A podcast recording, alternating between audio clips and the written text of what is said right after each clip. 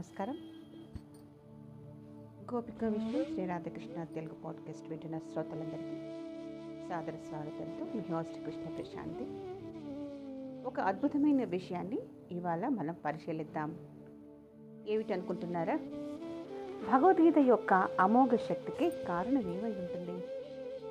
వివరాల్లోకి వెళ్తే గీత మకృందం ద్వారా తెలియజేయబడుతున్నటువంటి విషయం ఏమిటంటే, గీతను చెప్పినవారు, విన్నవారు, వ్రాసినవారు కృష్ణుడే అంటున్నారు.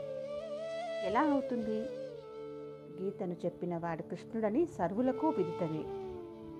వినినవాడు అర్జునుడు. అర్జునుడు కృష్ణుడు ఎట్లా అయ్యాడనే సంశయం కలగవచ్చు. ఆ సంశయమును భగవానుడే గీత పదవ అధ్యాయమున విభూతి యోగమున తీర్చివేశారు. పాండవానాం ధనంజయ, పంచ పాండవులలో అర్జునుడను నేను అని శ్రీకృష్ణుడు అక్కడ పేర్కొన్నారు. కావున అర్జునుడు సాక్షాత్ శ్రీకృష్ణ స్వరూపమే అగును. ఇక వ్రాసిన వారు వ్యాసులు. వ్యాసులు మరి కృష్ణుడు ఎట్లా అవుతున్నారు? ఈ సంశయమును అదే అధ్యాయంలో నివారించబడింది. మునినా మహ్యహం వ్యాస, మునులలో శ్రీ వేదవ్యాసుడను నేను అని భగవానుడు ప్రార్థించారు.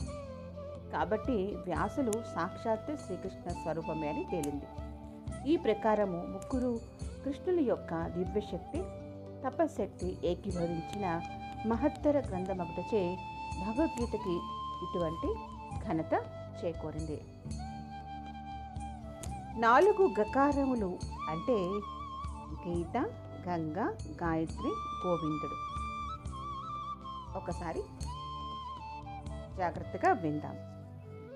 గీత గంగా చ గాయత్రి గోవిందేతి హృదిస్థితే చతుర్గకార సంయుక్తే పునర్జన్మన విద్యతే. గీత, గంగా, గాయత్రి, గోవిందుడు అను గకారముతో ప్రారంభించిన నాలుగింటిని ఎవరైతే కలిగి ఉంటారో అట్టి వారికి పునర్జన్మ లేదు. అనగా జనన మరణ రూపమగు సంసార దుఃఖము నుండి అతడు విముక్తి నుండి కైవల్య పదవిని అధిష్ఠించునని భావం. గీతాధ్యాయము, గంగా స్నానము, గాయత్రి మంత్ర జపము, గోవిందుని ధ్యానముతో జీవితములో అతి ముఖ్యమైనవని గమనించాలి. ఇటువంటి ప్రముఖమైన విషయాలు తెలుపుతున్న గీతా మకరందానికి మరొకసారి మన అభివాదములు, అభినందనలు తెలుపుతూ, మనం ఇటువంటి విషయాలు వింటూ వినిపిస్తూ ఉంటే మనతో పాటు మనం నలుగురికి మంచి విషయాలు తెలియజేసిన వారం అవుతాం.